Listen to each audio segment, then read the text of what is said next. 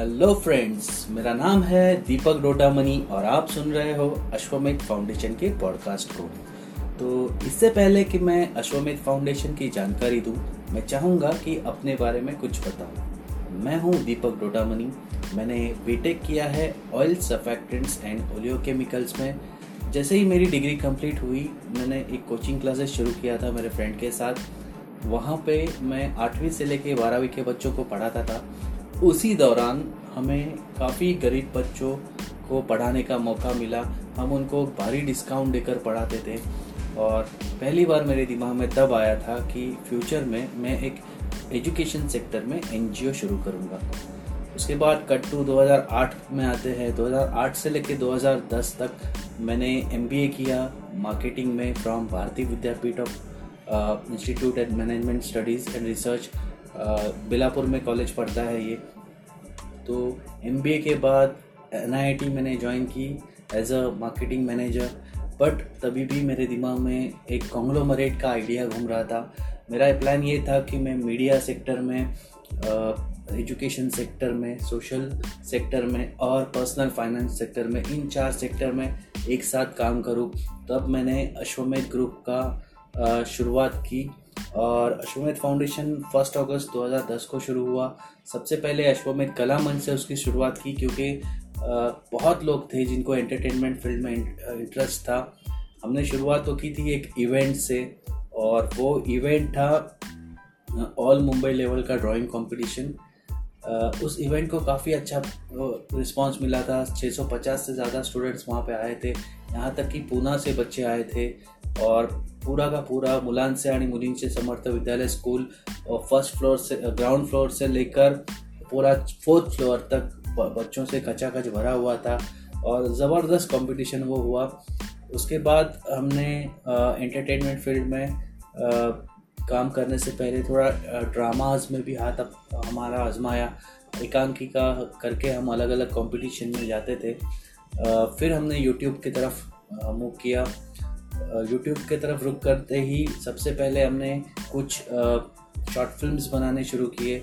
उसमें से save birds नाम की शॉर्ट फ़िल्म है जो दो कंपटीशन में पहुँची। एक तो स्क्रिप्ट का जो कोची में कंपटीशन था, वहाँ पे उसका स्क्रीनिंग हुआ था। और दूसरा जो एनवायरनमेंट डे पे यशवंत राव चौहान ऑडिटोरियम में वसुंधरा कंपटीशन था, वहाँ पे उसका स्क्रीनिंग हुआ था। उसके अलावा एक नगोशी नाम की शॉर्ट फ़िल्म थी, जो वसई महोत्सव में फ़र्स्ट आई।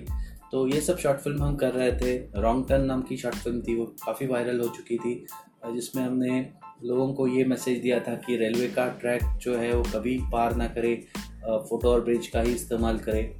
वोट कीजिए के थ्रू हमने लोगों को अपील किया था कि अगर करप्ट पॉलिटिशियन को आपको दूर हटाना है तो अच्छे पॉलिटिशियन को ही लाना है। लेकिन सबसे जो हाईलाइट रहा पूरा अश्वमेध कला मंच का, वो था हास्य जत्रा। मराठी में वेब सीरीज़ सबसे पहले हमने बनाया था। एक ही सेशन बना सीज़न किया था, जिसमें दस एपिसोड्स थे अश्वमेध कला मंच का हास्य जत्रा। और ये करते करते 2012 में मैंने अश्वमेध कला फाउंडेशन का जो रजिस्ट्रेशन है, उसका प्रोसीजर शुरू कर दिया था गणेश उत्सव से। और 2013 आते आते हमारा सोसाइटी का रजिस्ट्रेशन हुआ।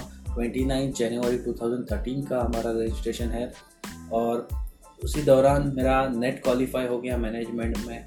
और मैंने साथ में जो कुछ कुछ अलग अलग कोर्सेज किए थे रिलेटेड टू शेयर मार्केट वहाँ पे भी अच्छा प्रोग्रेस चलता रहा। मैं एनएससी का सर्टिफाइड इन्वेस्टमेंट एनालिसिस प्रोफेशनल बन गया। एनएससी का सर्टिफाइड मार्केटिंग प्रोफेशनल बन गया। लेवल फोर पे पहुँच गया। और मैंने वहाँ पे अश्वमेध फाउंडेशन शुरुआत कर दी और उसी के साथ साथ अश्वमेध फाइनेंशियल सर्विसेज़ की भी शुरुआत हो गई, जिसके अंडर मैंने ट्रेडिंग एंड इन्वेस्टमेंट शुरू कर दिया।